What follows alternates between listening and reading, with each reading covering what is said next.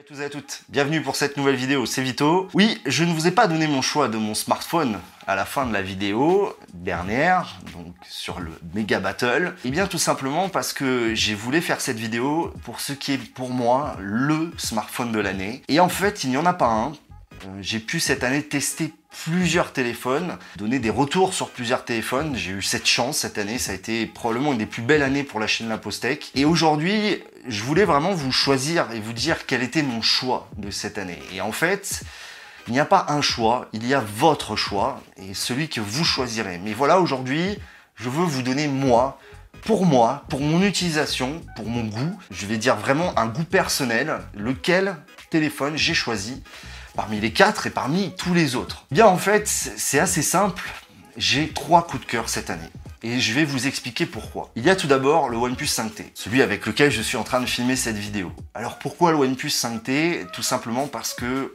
le OnePlus 5T et surtout OnePlus est devenu la marque en qui j'ai confiance chez Android. Je sais qu'ils ne me décevront pas, ils ne me feront pas forcément vibrer à l'extrême en termes de design, en termes de fonctionnalité, mais ils ne me décevront jamais. Je sais que si je mets ma SIM dans le OnePlus 5T, je ne serai pas forcément déçu, je ne serai pas non plus en train de jubiler à toujours vouloir regarder ce téléphone par sa beauté. Je sais que je n'aurai pas de problème. En plus, avec le tarif auquel il est proposé, la qualité globale d'assemblage, d'expérience utilisateur, vraiment, ce 5T est une réussite. Je critique toujours la politique de OnePlus de sortir deux produits par an, mais le produit en lui-même est vraiment excellent. Mon deuxième choix, c'est donc l'iPhone 8 et l'iPhone 8 Plus. Alors, pourquoi Pourquoi pas choisir l'iPhone 10 bah, Tout simplement parce que peu de gens s'en sont rendus compte, mais l'iPhone 8 et 8 Plus marquent la fin d'une ère, la fin de l'ère qui a vu le smartphone exploser, lancé par Steve Jobs en 2007, la fin justement de ce design iconique. Et oui, parce qu'aujourd'hui, un smartphone pour beaucoup, c'est cette face avant avec ce bouton rond, cet écran. Et en fait, c'est le dernier de la lignée. Oui, niveau design, il est probablement dépassé par l'iPhone 10, clairement. Mais aujourd'hui, on a tout ce que l'on peut avoir de mieux chez Apple à l'intérieur de ce produit-là pour moins cher que l'iPhone 10.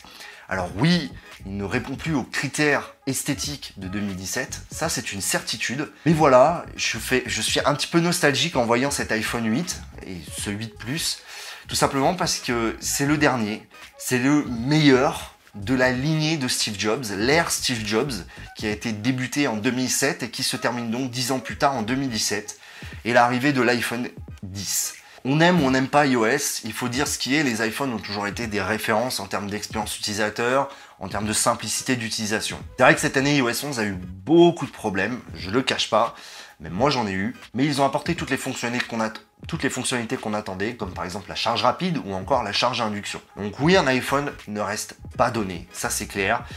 Mais encore une fois, ce sont d'excellents produits et l'iPhone 8 et 8 Plus, alors plus le 8 Plus, notamment pour l'autonomie qui est juste incroyable, eh bien je vous les conseille sans hésitation. Enfin pour finir, c'est vraiment mon coup de cœur de cette année. Les deux autres, je les adore parce que finalement, ce sont les deux produits rassurants du marché. C'est-à-dire des téléphones qui ne vous décevront pas, qui vont fonctionner, qui feront tout bien sans être exceptionnels. Mais si on avait qu'un, qui devrait retenir, que je devais retenir cette année, vraiment sans hésitation et sans aucune arrière-pensée, c'est bien sûr le Essential Phone. Alors c'est vrai qu'avec le départ d'Andy Rubin, enfin le départ peut-être provisoire d'Andy Rubin, on peut se poser des questions sur l'avenir de la marque, mais elle se veut rassurante. J'ai envie d'y croire comme j'ai cru à OnePlus à son lancement et honnêtement, ce Essential Phone fait tout comme je l'attends. Alors, il n'est pas parfait, il y a des bugs software notamment que j'ai pu remarquer. Mais voilà, c'est lui que j'adore. Alors peut-être que finalement c'est le, vrai iPhone 10 sous Android. c'est peut-être un gros mot à sortir, mais peut-être que c'est lui finalement un des meilleurs smartphones de l'année. Et peut-être que c'est lui le Pixel, parce que voilà, on a un OS stock, on a un écran juste, voilà, je, vous fais dessin, il est juste magnifique. Et vraiment le Essential Phone pour moi cette année est mon vrai énorme coup de cœur. Voilà, je ne peux pas en conseiller qu'un, mais ces trois-là sont vraiment excellents. J'ai pu les utiliser au quotidien, c'est vraiment un retour d'utilisateur que je vous fais. J'en ai pas testé d'autres, peut-être que le S8 me pourrait procurer aussi quelque chose, mais je, je ne suis pas fan de Samsung. Et voilà, c'est mes choix de cette année, c'est vraiment les trois produits que je voulais vous conseiller.